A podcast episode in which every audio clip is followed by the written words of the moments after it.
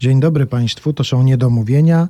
Przed mikrofonem Artur Andrus. Dzisiaj naszym gościem jest Kamila Klimczak. Dzień dobry Państwu. I to będzie taki program z cyklu Państwo się poznają, bo dotychczas nie mieliśmy okazji, żeby tak sobie dłużej pogadać, Tak. dłużej poniedomawiać w RMF Classic. Publiczność krakowskiego teatru Bagatela, piwnicy pod baranami wie i zna i podziwia i zachwyca się Kamilą, a teraz Państwo wszyscy przed radioodbiornikami się zachwycą. Taką mam nadzieję malutką.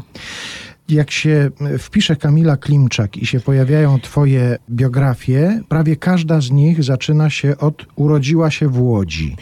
Tak, to tak internet ma taką swoją przypadłość, że jak już się coś raz tam pojawi, to już potem trwa i trwa i trwa, niezależnie od tego, że życie się jednak zmienia, ale to na szczęście się nie zmienia. Urodziłam się w Łodzi. No i co to znaczy w twoim dorosłym życiu, że urodziłaś się w Łodzi? To znaczy coś ze sobą do Krakowa z Łodzi przywiozłaś? Coś takiego, co było tylko w Łodzi, a wcześniej w Krakowie nie było? No ciebie nie było, no tak, No ale... mnie nie było tak. Ja tak zbierałam te doświadczenia aż do końca studiów mych y, w szkole filmowej w Łodzi właśnie, ale przede wszystkim całą rodzinną moją tradycję i e, rodzinę i rodziców i, e, i siostrę i wszystko to, czym żyliśmy wtedy właśnie w Łodzi i też przechowalnią i tymi czasami mych bardzo młodych lat, ale takich, którymi nasiąkałam jeszcze jak była scena kabaretowa Trójki właśnie twoja, jak ty zaczynałeś, to są też takie wspomnienia niezwykłe, że możemy się tutaj dzisiaj też spotkać. No, I czyli wynika z tego, że Kamila zna mnie od dziecka. tak, można tak powiedzieć. Na pewno nie byłam wtedy pełnoletnia, więc y, jak już Ale nie, że ty mnie znasz od dziecka. A od ciebie, nie. od twojego dziecka? A, no dobrze, dobrze. E, Może nawet podszytego lekko, to może nawet znam. Ale rzeczywiście Łódź e, no, jest moim rodzinnym miastem. Skończyłam tam e, zerówkę, przedszkole, potem szkołę jedną, drugą, trzecią, czwartą. No i pojechałam do Krakowa z całym tym łódzkim bagażem. Dostałam pracę pierwszą swoją w teatrze i postanowiłam już z Łodzi po 25 latach wyjechać. I moja przygoda cała zawodowa już później zaczęła się i trwa w Krakowie. A na którym etapie tej zerówki, przedszkola, szkoły, liceum, ty już wiedziałaś, że resztę swojego życia będziesz chciała związać ze sceną, z teatrem? Znaczy pierwszy taki e, moment, kiedy wiedziałam, że coś mi w duszy gra, to jak miałam 10 lat i pani e, nauczycielka nasza dała nam takie karteczki na egzaminy do szkoły muzycznej i mimo, że było już po terminie, bo to było gdzieś do 18, ja była jakaś 18.30, to wyciągnęłam mamę koniecznie na te egzaminy do szkoły muzycznej, do której się opatrznie albo i nie dostałam zupełnie można powiedzieć przypadkiem, albo zupełnie mm, nie było wcześniej takich rodzinnych tradycji poza śpiewającymi w chórze kościelnym dziadkami, co pewnie może gdzieś, ale jednak nie było takich planów życiowych. I ta szkoła muzyczna się zaczęła, potem do szkoły muzycznej poszła moja siostra, a potem w szóstej klasie szkoły podstawowej zrobiliśmy w klasie teatr szkolny i to była balladyna i wtedy zagrałam główną rolę i tak to się zaczęło i już, już się nie skończyło. To było to. I od tego momentu interesują cię główne role. Główne role tak interesują mnie najbardziej, chociaż doceniam też e, absolutnie oczywiście pracę w teatrze, pracę zespołową. Nie zawsze się te główne role gra, ale na szczęście się je też gra, szczególnie ostatnio. No i to jest taki, no tak właśnie tak jakiś powrót, tak jak mnie pytasz teraz e, do czeluści pamięci sięgam, to wiedziałam, że będzie gdzieś w teatrze, bo generalnie teatr mnie zachwycił wtedy najbardziej. To było mi gdzieś najbliższe. Właśnie niezależnie od tego, czy aktorstwo, czy nie, bo też pisałam swego czasu o teatrze, to jednak okazało się, że to jest gdzieś mojego serca pragnienie największe. Ty ukończyłaś łódzką szkołę filmową. Tak. I to, że poszłaś do tej szkoły, to dlatego, że miałaś najbliżej, że z domu było bliżej, czy ta filmówka ci się marzyła? Paradoksalnie odwrotnie, bo za pierwszym razem, jak zdawałam do szkoły, to zdawałam tylko do Warszawy i do Krakowa, a za drugim razem zdawałam już do Łodzi, bo już wszędzie. To tak często jest w naszym e, losie aktorskim, że zdaje się wszędzie, bo nie wie człowiek nigdy, gdzie mu dobrze pójdzie egzamin, gdzie się dostanie, gdzie się spodoba. Jest tak wiele czynników, które o tym decydują. I mimo to, bo byłam też w Krakowie wtedy w Larcie, e, wróciłam do Łodzi, skończyłam łódzką szkołę, myślałam, że już nigdy do Krakowa nie wrócę. Zaczęłam też studia w Warszawie przez ten czas, dlatego tak z wielkim sentymentem do Warszawy wracam jak tylko mogę. No i ta Łódź dała mi potem e, przepustkę tak naprawdę do Krakowa. No i tak już jestem w Krakowie te kilkanaście lat. I ukończyłaś e, Wydział Aktorski, ale też studiowałaś wiedzę o teatrze. No właśnie w Warszawie, tak, zaoczną. A po co aktorowi wiedza o teatrze? To było wcześniej, to znaczy... Aha, czyli najpierw To był, najpierw się chciałaś- zaczęła tak, bo jednak jak, e, jak są te różne przygody i perturbacje dostawania się do szkół teatralnych, rozmawiamy w czasie, gdzie pozdrawiam wszystkich tych, którzy takie marzenia mają i do szkół zdają, to trzeba było coś z tym rokiem zrobić i to było na Uniwersytecie Łódzkim oczywiście kulturoznawstwo, a potem żeby mi się nie nudziło, z przyjaciółką postanowiłyśmy jeszcze na wiedzę o teatrze zdawać, bo to był taki e, wydział, który jeszcze prowadził rektor Lech Śliwonik. Bardzo fajny wydział zaoczny, gdzie e, studenci mieli od 20 do 60 lat, 20 osób na roku, zjazdy co dwa miesiące na tydzień. No to było wspaniałe przeżycie, więc szaleliśmy po Warszawie, uczyliśmy się siebie, a w międzyczasie przygotowywałam się do szkoły, no i, i tak się złożyło, że się dostałam i już potem skończyła nawet tę warszawską szkołę, więc jakoś się to udało. Poczekaj, Wydział Aktorski, Kulturoznawstwo, Wiedza o Teatrze. Z nudów jeszcze jakiś kierunek studiów? Ci Nie kulturoznawstwo studiowałam tylko rok, ale Aha. wiedzę o teatrze skończyłam drugi tylko dla, właśnie za namową moich przyjaciół znowu z Warszawy, bo to były studia zaoczne i jeszcze się to udało, więc I teraz się nie nudzisz, w związku z tym żadnych studiów nie podejmujesz. nie, nie, nie, nie, nie mam czasu zbyt na to. Bo na przykład śpiewasz piosenki, o czym jeszcze za chwilę opowiemy naszym słuchaczom, a na razie posłuchamy jednej z piosenek z płyty Kamila Klimczak Rysy na życiorysie. Zagrać siebie. To utwór Wojciecha Młynarskiego i Jerzego Derfla.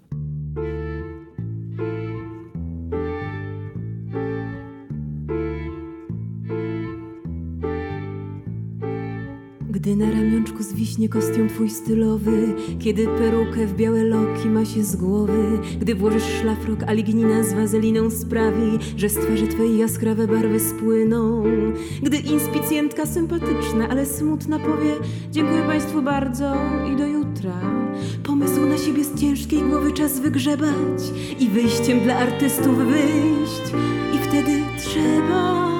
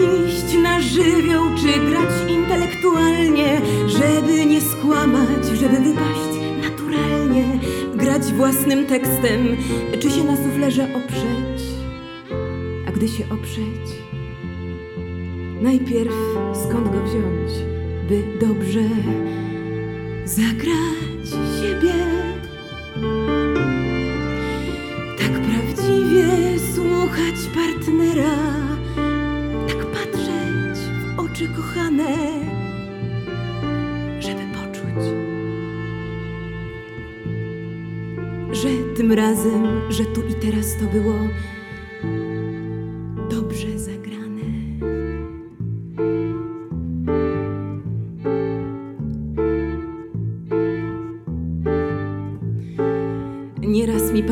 podpowiada świtem bladym Te profesorskie, teatralno-szkolne rady. Improwizacja, zagadnienie to niebłahe Najlepsza bywa, gdy wykujesz ją na blachę.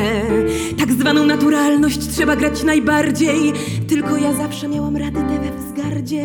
Zawsze marzyłam i do dzisiaj marzę ostro Że mi się uda zejść ze sceny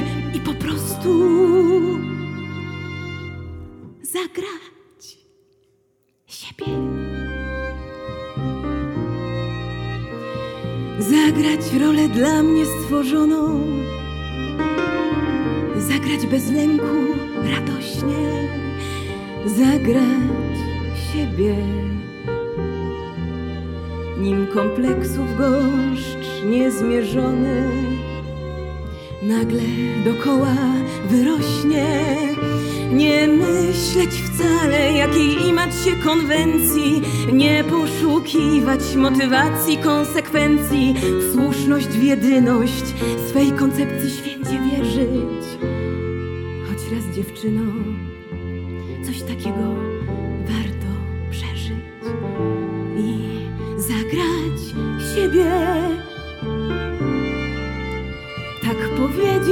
tych parę wierszy, by on zrozumiał choć trochę, że go kocham. Kocham mocno jak po raz pierwszy i chcę, by on mnie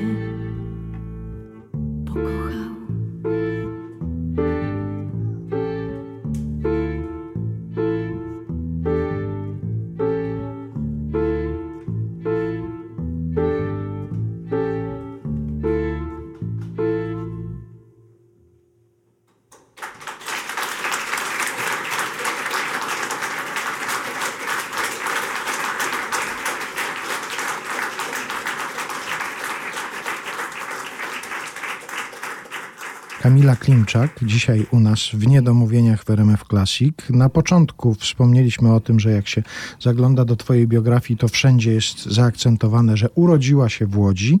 Od ilu lat mieszkasz już w Krakowie? No 17. I już uważasz się za krakowiankę? Och nie, to już od początku wiadomo było, że jeżeli się nie ma w pokoleniu Smoka Wawelskiego, to jednak w Krakowie się jest zawsze e, świeżą, przynajmniej tyle, świeżą, młodą krwią, która po coś do tego Krakowa przyjeżdża i rzeczywiście e, spotykając się, no Kraków to jest w ogóle myślę temat e, bardzo głęboki i szeroki. Tak, jak przyjechałam do Krakowa, to się zaczęło zupełnie moje nowe życie. Ale dosyć łatwo chyba tam się odnalazłaś i szybko cię przyjęto w tym Krakowie, prawda? Mówimy o tym artystycznym, teatralnym Krakowie. Tak, to było dosyć zadziwiające jednak mimo wszystko, że tak się stało, bo wiemy, że tak nie zawsze się dzieje, ale gdzieś mnie bardzo do tego Krakowa ciągnęło. Zawsze mnie ciągnęło do Krakowa i wiedziałam, bo miałam też propozycje różnych, e, różnych teatrów w różnych miastach. Zrobiliśmy taki świetny dyplom, wtedy to było dla nas duże szczęście, więc wszędzie mogliśmy być, gdzie byśmy prawie że chcieli. I ja wybrałam Kraków, bo mnie do tego Krakowa bardzo ciągnęło i do piwnicy pod baranami, w ogóle do tego, no do, do miasta, do świata, do ludzi. I jakoś ten Kraków rzeczywiście mnie zaakceptował. Wydaje się, że szybko po tych kilkunastu latach, ale tak naprawdę to też troszeczkę trwało. Nie wiadomo było, czy zostanę, czy wyjadę. To była taka szansa, że jak do Krakowa nie teraz, to nigdy. No i postanowiłam do tego Krakowa wtedy pojechać. Powiedziałaś, że zrobiliśmy taki świetny dyplom i że mieliśmy propozycję. Kto to jest my? Możesz jeszcze... E, Mój rok właśnie, e, Szkoła Filmowa w Łodzi, e, rocznik 2005, Karolina Szymczyk-Majchrzak, Łoże. To był taki nasz wtedy, no międzynarodowy też e, sukces dyplomowy. No i gdzie są teraz twoi koledzy, twoje koleżanki? Rozpierzchliście się po świecie Tak. tym teatralnym? Rozpierzchliśmy się po świecie, filmowo, teatralno, różnym, ale e, mieliśmy niedawno zjazd 70-lecie Wydziału Aktorskiego. To Myślałem, jeszcze- że dyplomu. Nie, to tego jeszcze nie. Natomiast to z niektórymi się jeszcze tam spotkałam, ale tak naprawdę jeszcze nie jesteśmy w tym czasie, żebyśmy takie spotkania sobie sami fundowali. Bardziej spotykamy się w przelotach, w pociągach, na różnych e, planach i na różnych e, scenach też. No to chyba jest zresztą taki etap waszego życia zawodowego, że najintensywniej teraz zabiegacie o rolę, gracie, mimo że każde z was pewnie już ma swoje miejsce gdzieś w filmie, w teatrze, w telewizji, no to przecież to jest etap poszukiwania, prawda? Tak, ja myślę, że w ogóle ten zawód jest trochę takim etapem poszukiwań, spotkaniem ludzi, którzy zmieniają naszą rzeczywistość, e, czasem całkowicie. Na przykład Kraków, tak jak mówisz, ale moje zainteresowanie kulturą żydowską, które oczywiście wzięło się też z Łodzi, bo było, ale jak spotkałam Leopolda Kozłowskiego, no to też e, dotykałam tego wszystkiego najgłębiej, najczulej i tak mi to zostało też i w sumie tak to też niosę już ze sobą i myślę, że to ze mną zostanie. A jesteś zachłanna, jeżeli chodzi o ten zawód? To znaczy, czasami masz takie wrażenie, że na przykład przyjmujesz e, propozycje ponad siły? Czy uważasz, że dasz radę wszystkiemu? Nie, no oczywiście, że to życie konfrontuje. Wydawałoby się tak, jak na przykład ma się jakieś wspaniałe premiery i po tej premierze człowiek ma taką adrenalinę, że mu się wydaje, że da radę wszystko. Y, To jednak rzeczywistość sprowadza go do rzeczywistości, czyli trzeba też mierzyć swoje siły, bo ten zawód naprawdę potrafi dać wielki wiatr w skrzydła, ale trzeba się też regenerować czasami. Więc na ten moment zachłanność, myślę, że ten etap mam już za sobą. Zachłanności takiej, że wszystko i tak i w ogóle wspaniale. Teraz bardziej wybieram, czy to jest już bardzo moje i czy ja mogę coś w tym nowego od siebie powiedzieć e, w tych propozycjach, które do mnie przychodzą, tak. A propos powiedzieć, to zwłaszcza w rozmowach z aktorami tutaj taki się nam zwyczaj e, już ustalił, że pytam o jakieś zdanie albo kilka zdań o coś, co usłyszeli od kogoś na jakimś etapie wchodzenia w ten zawód. Co zostanie im na całe życie w pamięci. Pamiętam Sonia Bohosiewicz przyznała się tutaj do tego, że ktoś jej z takim zachwytem powiedział, a skąd pani to wie, że jak jest ciemno na scenie, to trzeba głośniej mówić. I, i że to było dla niej takie niezwykłe przeżycie, że ona instynktownie prawdopodobnie to wiedziała. Paru tutaj aktorów wspominało jakieś takie zdanie, które usłyszało od swojego guru, od mistrza, od nauczyciela. Czy ty coś takiego masz? Coś takiego pamiętasz? Tak, pamiętam, że nawet była taka nagroda właśnie festiwalowa, tak zwane 100 dolarów od Juliusza Machulskiego i tam zawsze było napisane nie zniżaj lotów. Mhm. I to gdzieś tam było takim wyznacznikiem. I to było prawdziwe 100 dolarów, tak? Tak, prawdziwe 100 dolarów. I On na to wymyślił. 100 dolarów czy było to napisane? Nie, na szczęście nie, bo wtedy to jeszcze było zupełnie miało inną wartość, ale rzeczywiście to zdanie gdzieś tak jak, no pierwsze, co mi przychodzi do głowy, to to. to. To była taka jego nagroda i taki jego podmuch w żagle, można powiedzieć. A kogo uważasz za swoich mistrzów w tym zawodzie? Tych nauczycieli, którzy ci najwięcej o tym zawodzie powiedzieli? No na pewno miałam szczęście być pierwszym rocznikiem, który uczył Janusz Gajos. No to już jest mistrz nad mistrze pod każdym względem, więc byłam też jego asystentką i e, z profesorem się właśnie spotkałam teraz po latach, bo przyjechał do nas do teatru na spektakl Bogatera Śpiewa, do swojego kolegi Krzysztofa Materny, który jest teraz naszym dyrektorem i to jest nasze wielkie szczęście. I jak się spotkaliśmy właśnie po tych latach, mówiąc sobie, że takie było ze mnie dziecko, a teraz to już zupełnie nie, no to miałam te takie wspomnienia grać przed profesorem, to zostaje zawsze w sercu. E, właśnie e, Jan Machulski był takim zupełnie innym znowu aktorem, który e, jeszcze zdążył mnie uczyć i dla którego ten zawód był w ogóle bardzo prosty, że jak nie umiesz płakać, to się odwróć, a jak umiesz, no to płacz. Jakby on zupełnie z innej strony do tego zawodu podchodził. Na pewno Romek Dziewoński, z którym robiłam swój recital dyplomowy i potem jeszcze pierwszy recital w piwnicy, był moim mistrzem takim pedagogicznym, nauczycielem. Bardzo dużo się nauczyłam. E, no Arturze, trudno o tobie tutaj wspominać, bo to też jest tak, że nie pracowaliśmy nigdy razem, ale jakby scena kabaretowa, którą tworzyłeś i wszystkie te początki związane z tą sceną kabaretową i nasze przyjazdy właśnie z tatą, z Emilką jeszcze do Warszawy w poniedziałki, no to był też taki wzorzec metra, którego człowiek się uczył i wrażliwości, i poczucia humoru i... Mów, mów, mów. Więc to było to, a teraz myślę, że już ten bardziej to już jest taka współpraca, czyli ci mistrzowie pojawiają się gdzieś po prostu ważni ludzie na drodze, nie są to już tacy mistrzowie. No i Leopold Kozłowski, tak, mhm. to też. A w związku z tym, że to się zmienił już ten etap, nie chodzi ci po głowie, żeby na przykład zająć się tym, żeby uczyć adeptów tej sztuki, żeby zacząć spotykać się ze studentami szkoły teatralnej i uczyć ich czegoś? Czy jeszcze za wcześnie na to? Nie myślałam o tym aż tak bardzo do tej pory. Czasem pomagam takim bliskim mi młodym ludziom, można powiedzieć bardzo młodym, właśnie zdającym do szkoły, dlatego to wiem i dlatego trzymam za nich bardzo kciuki, ale jakoś jeszcze nie dotykam tego. Myślę, że mogłabym zacząć próbować, mhm. Mm, ale to jeszcze, jak mówisz, chyba jeszcze za wcześnie. Na pewno mogę im mm, powiedzieć parę rzeczy, jeżeli oni tego chcą, bo to też jakby jest kwestia zawsze zwrotnej naszej energii. ja też y, mówię bardzo dużo się uczę od tych, którzy są na scenie. To znaczy, nawet jak chodzę do teatru, bo tak się składa, że jeszcze chodzę. To znaczy, to jest przypadłość naszego zawodu, że się przestaje chodzić w którymś momencie, ale ja się staram jeszcze chodzić do teatru i najbardziej inspirują mnie to, jak oni grają, co oni robią, co wyprawiają na scenie. W Krakowie jest kilka świetnych teatrów i jest się od kogo uczyć mhm. jeszcze wciąż tego mhm. zawodu. Kamila Klimczak dzisiaj u nas w Niedomówieniach w RMF Classic, aktorka teatru Bagatela, piwnicy pod baranami. Zatrzymajmy się na chwilę przy piwnicy. W piwnicy zdaje się zawsze było tak, że ktoś musiał przyprowadzić. Piwnica nie ogłaszała castingów na kolejnych artystów, bo to nie, nie. zdarzenie towarzyskie też jest mocno. Y, tak, to jest takie powiedzenie już za czasów e, pana Piotra Skrzyneckiego, że każdy na własną odpowiedzialność, każdy z państwa, który nas dzisiaj słucha też, może przyjść w sobotę przed kabaretem i zaśpiewać albo albo powiedzieć jakiś wiersz, albo sketch, albo zaproponować coś swojego, pokazać obraz, przeczytać swoją twórczość i wtedy, jeżeli spodoba się publiczności i zespołowi, to zostaje. Mhm. Oczywiście trochę sobie robimy z tego żarty, ale faktem jest, że naprawdę każdy z Państwa przychodzi, umawia się i mówi, ja chciałbym wystąpić przed kabaretem na tak zwaną własną odpowiedzialność. I mnie, ja zostałam polecona właśnie do piwnicy, jak trafiłam do Krakowa przez e, Romana Dziewońskiego, który zadzwonił do ówczesnych dyrektorów piwnicy, czy by mnie nie przesłuchali. I dostali oczywiście moją płytę wtedy z nagraniem recitalu, więc już oni wiedzieli troszeczkę z kim mają do czynienia, ale nie było wcale tak, że ja po prostu przyszłam.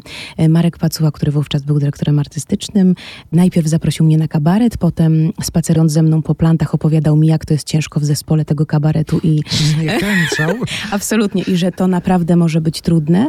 Potem zostałam zaproszona do pierwszego zaśpiewania w piwnicy z pianistą już stamtąd, bo to też można o to poprosić e, swoich pierwszych piosenek. I e, rozsypały mi się wtedy perły. Co do dzisiaj koleżanki wspominają Jak to tak po prostu z zerwał nienawiścią, się zerwał sznur, się tak? sznur pereł.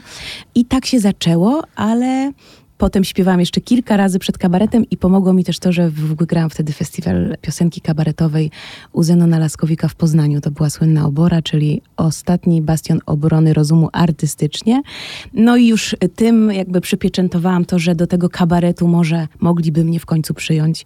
I po tych kilku tygodniach śpiewania przed zostałam przyjęta do zespołu. Ale jaki to jest sprytny zabieg z tymi perłami. Słuchaj, Mhm. przecież wiesz, no, jeszcze artystka, której może publiczność tak dobrze nie zna, nie zapamiętała jeszcze nazwiska, bo nie zdążyła, ale wszyscy pamię- a to ta, której się perły rozsypują. Tak. Powtórzyłaś to jeszcze gdzieś kiedyś? Powiem szczerze, że wcześniej to nawet się wydarzyło raz na premierze mojego recitalu w szkole teatralnej, e, że mimo, że dostałam od dziadka żyłkę specjalną, żeby te perły przewiązać podwójną żyłką na ryby.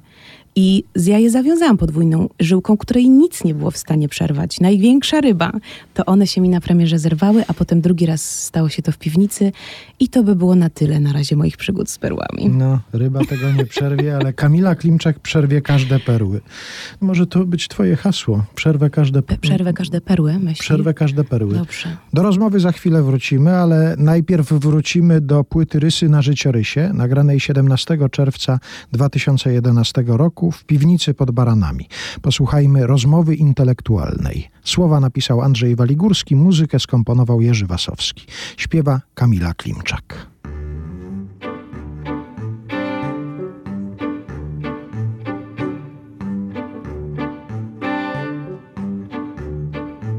Tak kocham Kawkę i Rilkego i owszem Joyce'a też doceniam, ale ty powiedz mi, dlaczego się nie zabierasz do piwcenia?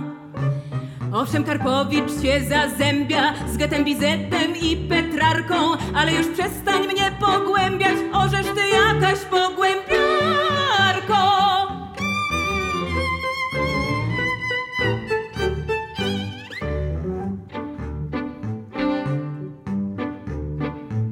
że co wyrażam się niejasno, nie czytaj mi fragmentów mana, ty mi fasolki zrób na kwaśno, czy mam cię błagać na kolanach?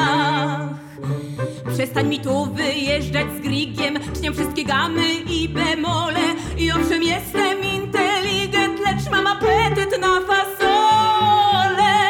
Fasolki, fasolki, fasolki ty mi zrób.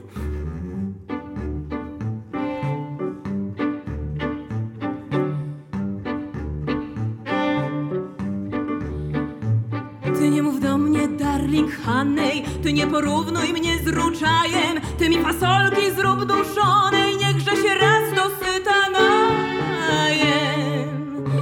Drugiego dna ty mi na siłę nie wmawiaj, bo dostanę kolki, już tyle razy cię prosiłem, ty mi duszonej zrób fasolki.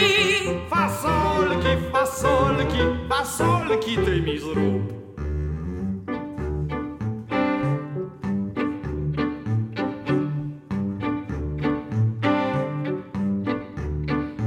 Patrz, ja całuję ciebie w czółko, ba nawet ci całuję ręce. Mów to Freudzie z przyjaciółką, a mi fasolki zrób na prędce. Ja wiem, że w tobie uczuć gamy dźwięczą jak w każdej dobrej Polce, więc się umówmy, pogadamy,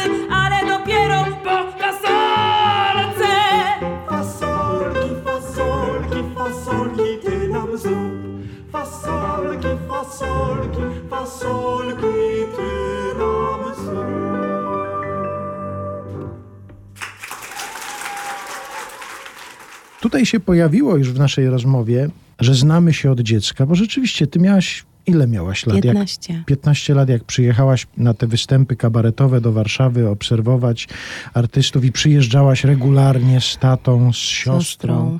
No a przede wszystkim to się wszystko zaczęło od tego, że już świętej pamięci cudowna i niezapomniana Małgosia Zwierzchowska w Łodzi właśnie, mieszkając wówczas y, z Olkiem Grotowskim, zaczęła prowadzić studio piosenki przy jednym z domów kultury. A to był wtedy taki okres mojego nienasycenia właśnie, tak jak o to pytałeś, wtedy zachłanności na wszystko. I trafiłam do Małgosi. No i jak trafiłam do Małgosi, to już się w niej absolutnie zakochałam, bo trudno się było w Małgosi nie zakochać. A Małgosia wtedy przyjeżdżała właśnie na scenę kabaretową. Też e, dawała mi do śpiewania pierwsze piosenki Wali Górskiego, znaczy te, które ja poznawałam, pierwsze jego. I potem już przyjeżdżałam do y, słynnym Fiatem 125P koloru Bahama Hero, jak zostało to ogólnie zapamiętane rodzinnie. I wtedy właśnie widziałam pierwszy, no w ogóle kabaret potem, y, grupę Rafała Kmity. To było niesamowite i wspaniałe doświadczenie, jak Potem miałam przyjemność zagrać u Rafała na przykład w kabarecie Wajwaju przez kilka lat, zastępując wspomnianą dzisiaj Sonię Bohosiewicz i w Teatrze Stu grając i wyjeżdżając z nimi, no to to były takie dla mnie trudno to nazwać spełnieniami marzeń, bo nawet o tym nie marzyłam, a jednak to się spełniało i gdzieś tak blisko mi do tego. Wspomniana przez ciebie Małgosia Zwierzchowska, to wiesz doskonale, że to było uczucie odwzajemnione. Ona się tobą zachwyciła. Ona się zachwyciła taką dziewczynką, która przychodzi, śpiewa, chce wszystko widzieć, chce się wszystkiego dowiedzieć. Ten głód sceny już u ciebie rzeczywiście występował w bardzo, w bardzo młodym wieku i ona o tobie naprawdę fantastyczne rzeczy rzeczy opowiadała. Porozmawiajmy właśnie o takich ludziach. Leopold Kozłowski też się pojawiło, to nazwisko. On cię gdzieś zobaczył? To było tak, że ja już byłam w Krakowie, śpiewałam już w piwnicy i chodziłam na lekcje do jego córki, która prowadziła lekcje przy moim teatrze. Właśnie lekcje wokalne, lekcje śpiewu. E, wcześniej tutaj w Warszawie się kształciłam też e, u pani profesor Izabeli Kacperczyk, wspaniałej, która mi gdzieś głos poustawiała, e, bo w szkole to wiadomo różnie bywa. Też trzeba znaleźć swoich mistrzów, swoich nauczycieli. I Marta Kozłowska jakby przejęła mnie później już w Krakowie, bo jak już tam byłam tak dużo, to ciężko jeździć do Warszawy. To nie były te czasy co dziś, tylko jednak było to trochę utrudnione. I e, Marta uczyła mnie. I śpiewałyśmy, och, jak ja tam dźwięki wyśpiewywałam, to po prostu aż cały teatr huczał wówczas, ale to były dla mnie też nowe przeżycia w ogóle, spotkania z moim głosem, z tym, co mogę z nim zrobić. I ona w którymś momencie powiedziała, że myślę, że mój tato powinien cię poznać. I zaprowadziła mnie do słynnego klezmerhojsu na krakowskim Kazimierzu i tam przy stoliku w słynnym fotelu siedział właśnie maestro Leopold Kozłowski i powiedział tylko chodź. I poszliśmy do fortepianu, który tam całe życie już nasze wspólne, klezmerskie nam towarzyszył i towarzyszy nadal, mimo że już pana Leopolda nie ma z nami. I mnie przesłuchał i powiedział: Dobrze. No i mnie uczył potem, bo ja byłam najmłodsza do tego zespołu przyjęta wtedy i uczył mnie jidysz i uczył mnie każdego słowa, uczył mnie piosenek pięknych swoich i tych żydowskich i tych napisanych później razem z Jackiem Cyganem. I tak się też z Jackiem poznaliśmy, bo ta jakby podróż e, z Leopoldem przez Jacka i przez to, że też mam przyjemność w jego koncertach uczestniczyć w Odnawiam Duszę i wcześniej w Życie z piosenką, to wszystko się zaczęło właśnie od pana Leopolda, więc jak śpiewam na przykład Memento Moritz na koncertach ostatnio w Świnoujściu, bo to są przecież i amfiteatry i różne miejsca, czy w kameralnych też salach, to y, niesiemy tę pamięć y, tych zdarzeń, tych piosenek, tych wzruszeń i tego, co nam mistrz Leopold przekazał. Czyli przede wszystkim miłości do muzyki, miłości do człowieka i ogromnego poczucia humoru, którym zawsze dysponował. I to, że go nie ma już tutaj z nami, to nie powoduje, że to co on zaczął, co rozwinął, zanikło gdzieś. Wy to rozumiem, kontynuujecie i gracie te jego piosenki, jego muzykę, tak? Tak, teraz to już bardziej na własną rękę, bo, bo jednak to on trzymał ten cały zespół, to był jego zespół, ale to, co nam przekazał, to my możemy właśnie nieść dalej i przekazywać innym, a czasem spotkać się właśnie z publicznością w takich koncertach, gdzie, e, no, gdzie na przykład ta nić porozumienia połączyła mnie i Jacka Cygana i, i mam to szczęście, że te piosenki właśnie żydowskie w jego, przez niego napisane, nowe, śpiewam.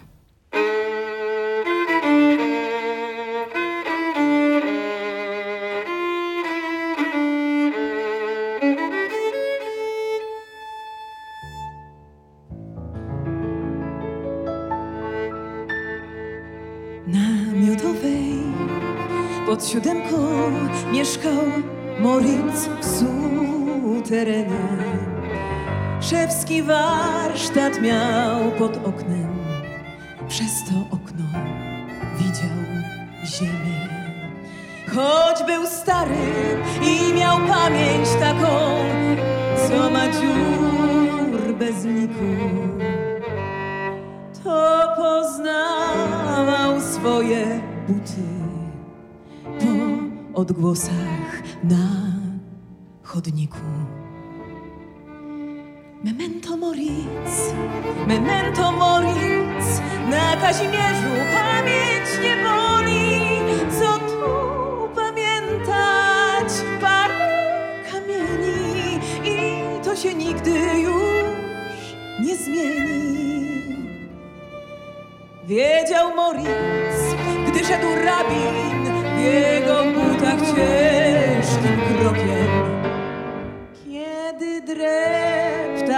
chudy krawiec i kupcowa tam z szerokiem, a najbardziej lubił słuchać szabes, bo tak było pięknie. Kiedy tyle jego butów szło do synagogi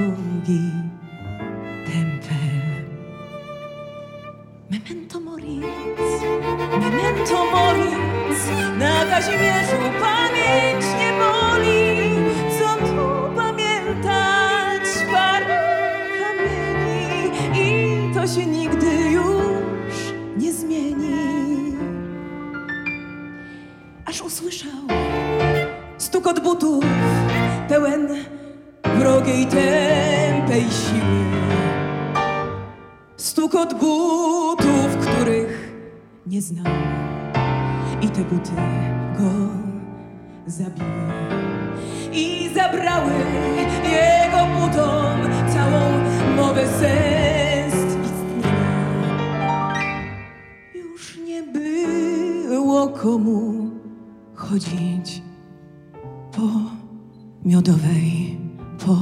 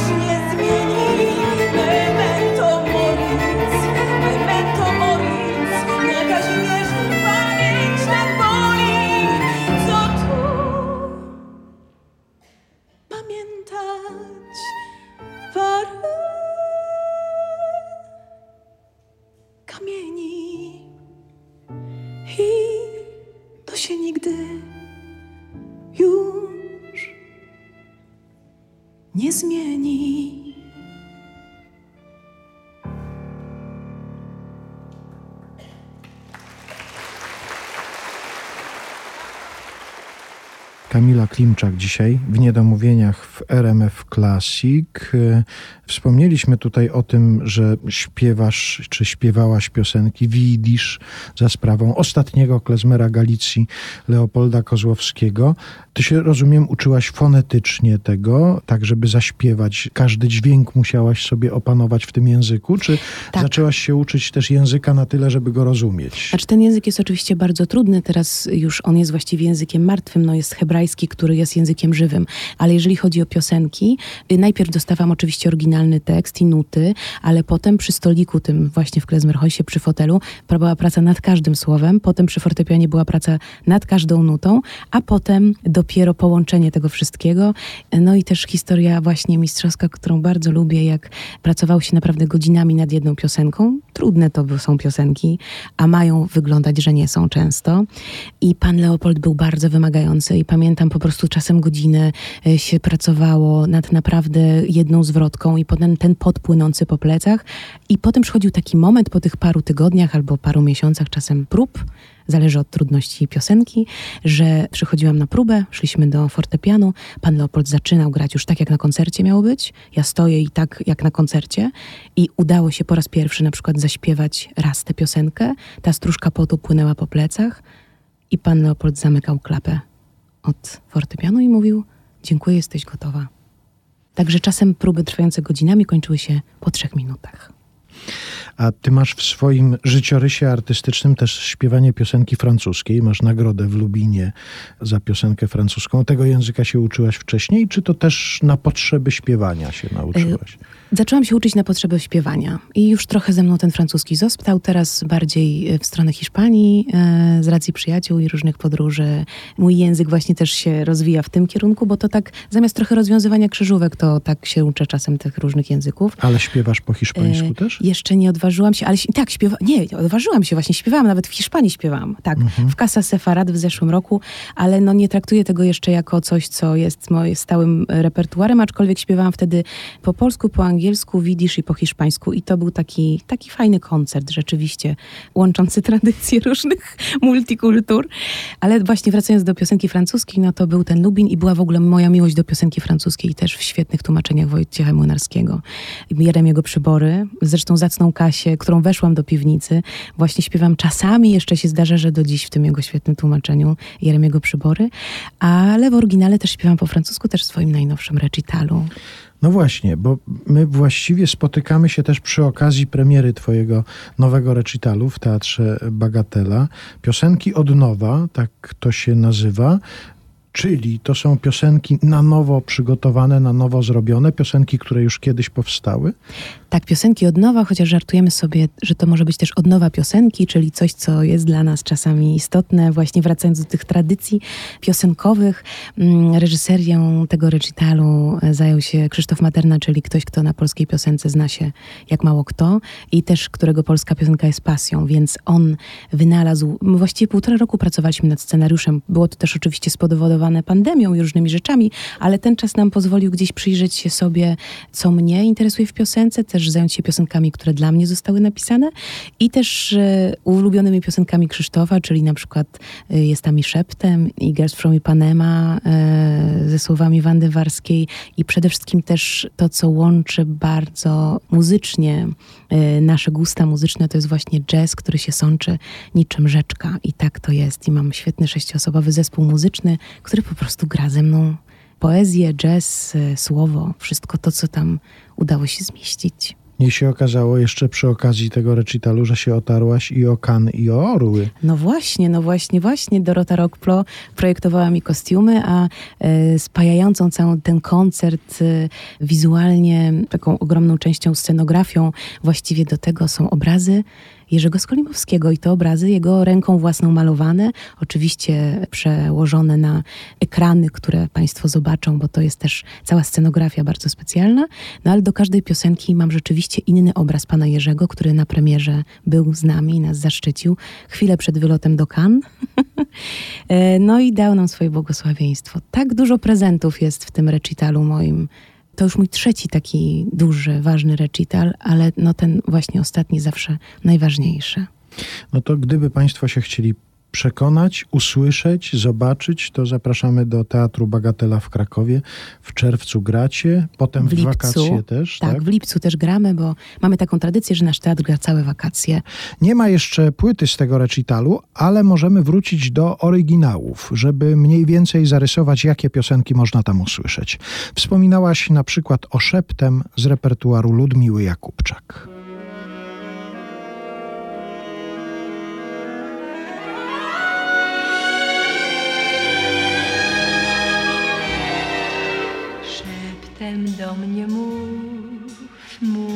Szeptem, by nikt obcy Twoich słów nie słyszał.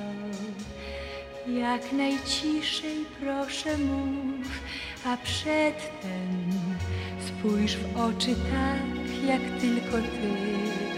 Patrzeć na mnie umiesz, chcę uwierzyć, że przede mną Nikt nie uczył się słów na pamięć, lecz mów szeptem, szeptem się nie kłamie.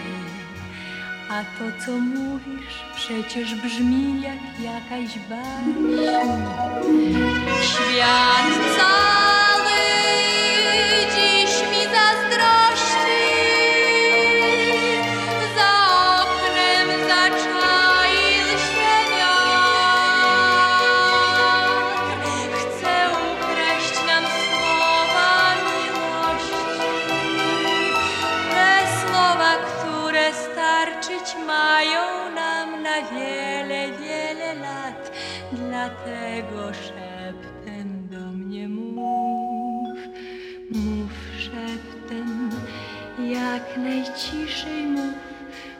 wciąż się boję, by zły los słów nie podsłuchał twoich,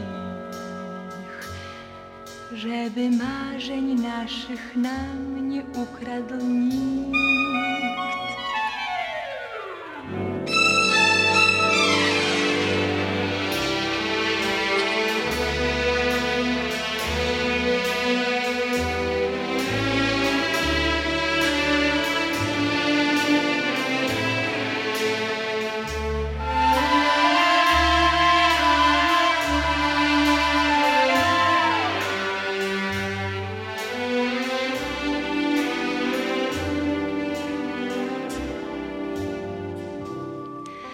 Codziennie ktoś komuś mówi to samo, co mówisz dziś ty. Lecz słowa tak łatwo pogubić, więc wiele słów, a mało szczęść spotyka się na świecie tym.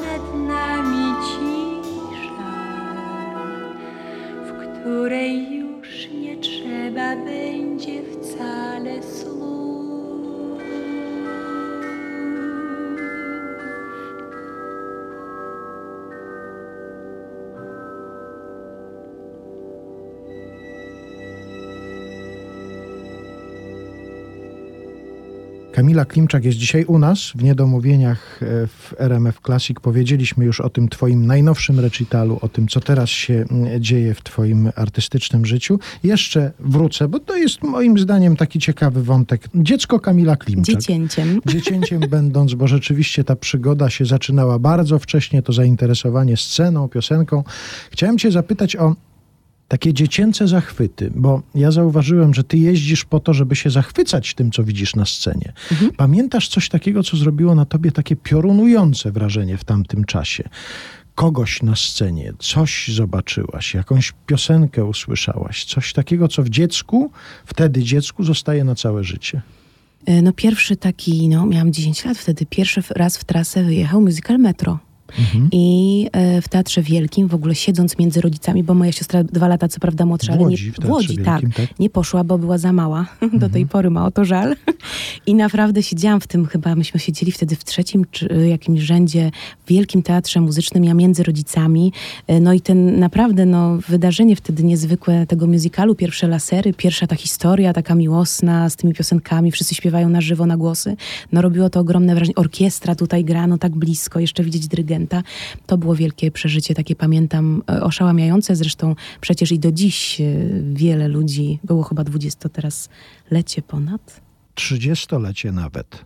No i na przykład moje też koleżanki, które już tutaj też karierę wokalną robią w Warszawie czy w Krakowie, na przykład śpiewały w tym musicalu, a widzimy się właśnie na przykład z Zosią Nowakowską u Jacka Cygana na scenie, więc to są takie nasze dziecięce zachwyty tamtych lat, które zostają tak. A powiedz, no bo powiedziałaś, co było kiedyś, co jest teraz, już wiemy. A jak sobie wyobrażasz Kamilę Klimczak na następnych etapach swojej pracy? Coś sobie planujesz? Twoje życie zawodowe jest jakoś precyzyjnie planowane, czy się poddajesz temu, co się wydarza, co cię niesie? Kiedyś próbowałam je planować i to zupełnie nie wychodziło. Y, Znaczy, oczywiście mam kalendarz zapisany różnymi rzeczami, które oczywiście mnie najbardziej interesują. Wcześniej były to te właśnie zachłanności, też, że może to, a może to, a może to, a może jeszcze tam, a może jeszcze to zrobię, a może jeszcze tego się nauczę. Ale teraz mam tak dużo tej zawodowej pracy i rzeczywiście no Państwo to wiedzą, że praca w teatrze po prostu jest wymagająca. No jeżeli jeszcze się bardzo dużo gra i na przykład ja co tydzień mam inną wymagającą dla mnie rolę wokalnie, aktorsko, to temu się podporządkowuje bardzo dużo swojego świata i to bardzo też kosztuje dużo energii i bardzo spala, dlatego że no jednak y, my jako aktorzy przenosimy Państwa w inny świat, ale żeby przenieść Państwa w inny świat, to musimy się też z tym światem zidentyfikować w jak najbardziej możliwy umiemy sposób. Oczywiście mówimy o dobrych spektaklach, właśnie tych, które mają szansę zachwycić widzów, no bo przecież po to to się robi. I e, muszę powiedzieć, że przy takiej intensywności ostatniej szczególnie, to ja właściwie tak nie schodząc trochę ze sceny, ale trochę zmieniając jednak rolę, bo, no bo nad tą rolą się pracuje kilka miesięcy, żeby potem ona miała taki kształt, jaki ma. Nie planuję na ten moment jakichś szalonych, e, różnych. Cieszę się tym, co się udało przez ostatni czas stworzyć. Jeszcze wciąż świeży, bardzo recital, raptem spremierowany. To jest półtorej godziny mojego przeżycia z państwem i muzyków, przeżycia z państwem. To się wszystko jeszcze tworzy. To jest jednak praca, która jest ciągle twórcza. No to ja ci życzę, żebyś się po prostu zawsze cieszyła. Bo ty tutaj to zaakcentowałaś, że cieszysz się z tego, co się dzieje w twoim życiu, to jak będziesz się cieszyła z tego, co się dzieje w twoim życiu, to będzie znaczyło, że w tym życiu jest dobrze. To tego ci życzę. Dziękuję bardzo i wzajemnie. Ja w ogóle tego Państwu życzę, bo to jest tak przy tych wszystkich smutkach, które mamy rzeczywistych, to dobrze się czasem ucieszyć z tych naszych prostych rzeczy. Bardzo dziękuję. Dziękuję.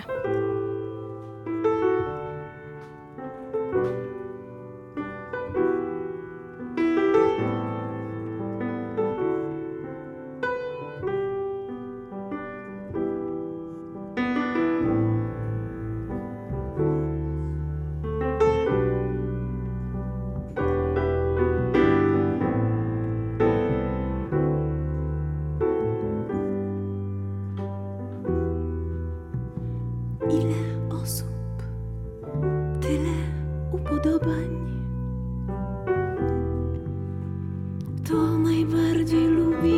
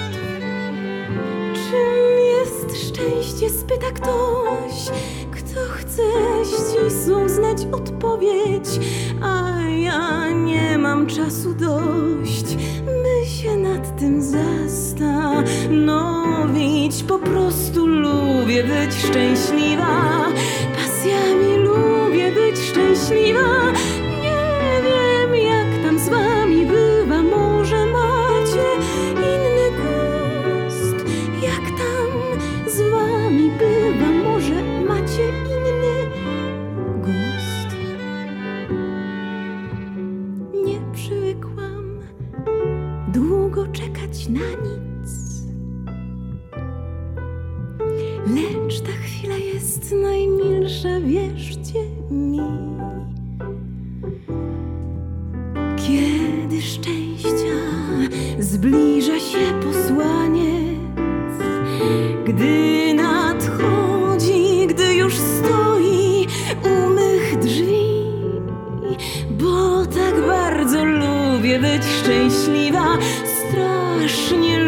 być szczęśliwa. Nie wiem, jak tam z wami bywa, może macie inny gust, a ja lubię, lubię być szczęśliwa. Pasjami lubię być szczęśliwa i prócz szczęścia nie mam chyba żadnych w życiu bóstw. Szczęście, mówią, krótko trwa, lecz ja w tym widzę klęski, choć nijaki rodzaj ma. Ja w nim czuję rodzaj męski, dlatego lubię być szczęśliwa. Pasjami lubię być szczęśliwa.